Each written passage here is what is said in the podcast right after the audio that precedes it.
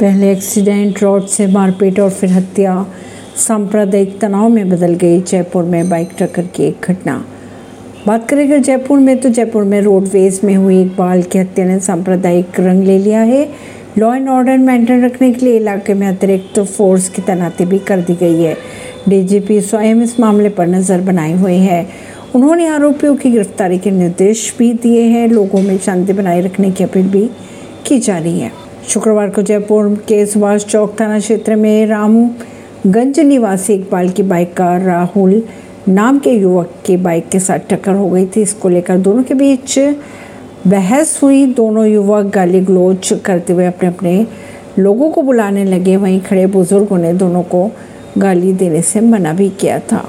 देखते ही, देखते इस घटना ने सांप्रदायिक तनाव का रूप ले लिया। परवीन सिंह, नई दिल्ली से।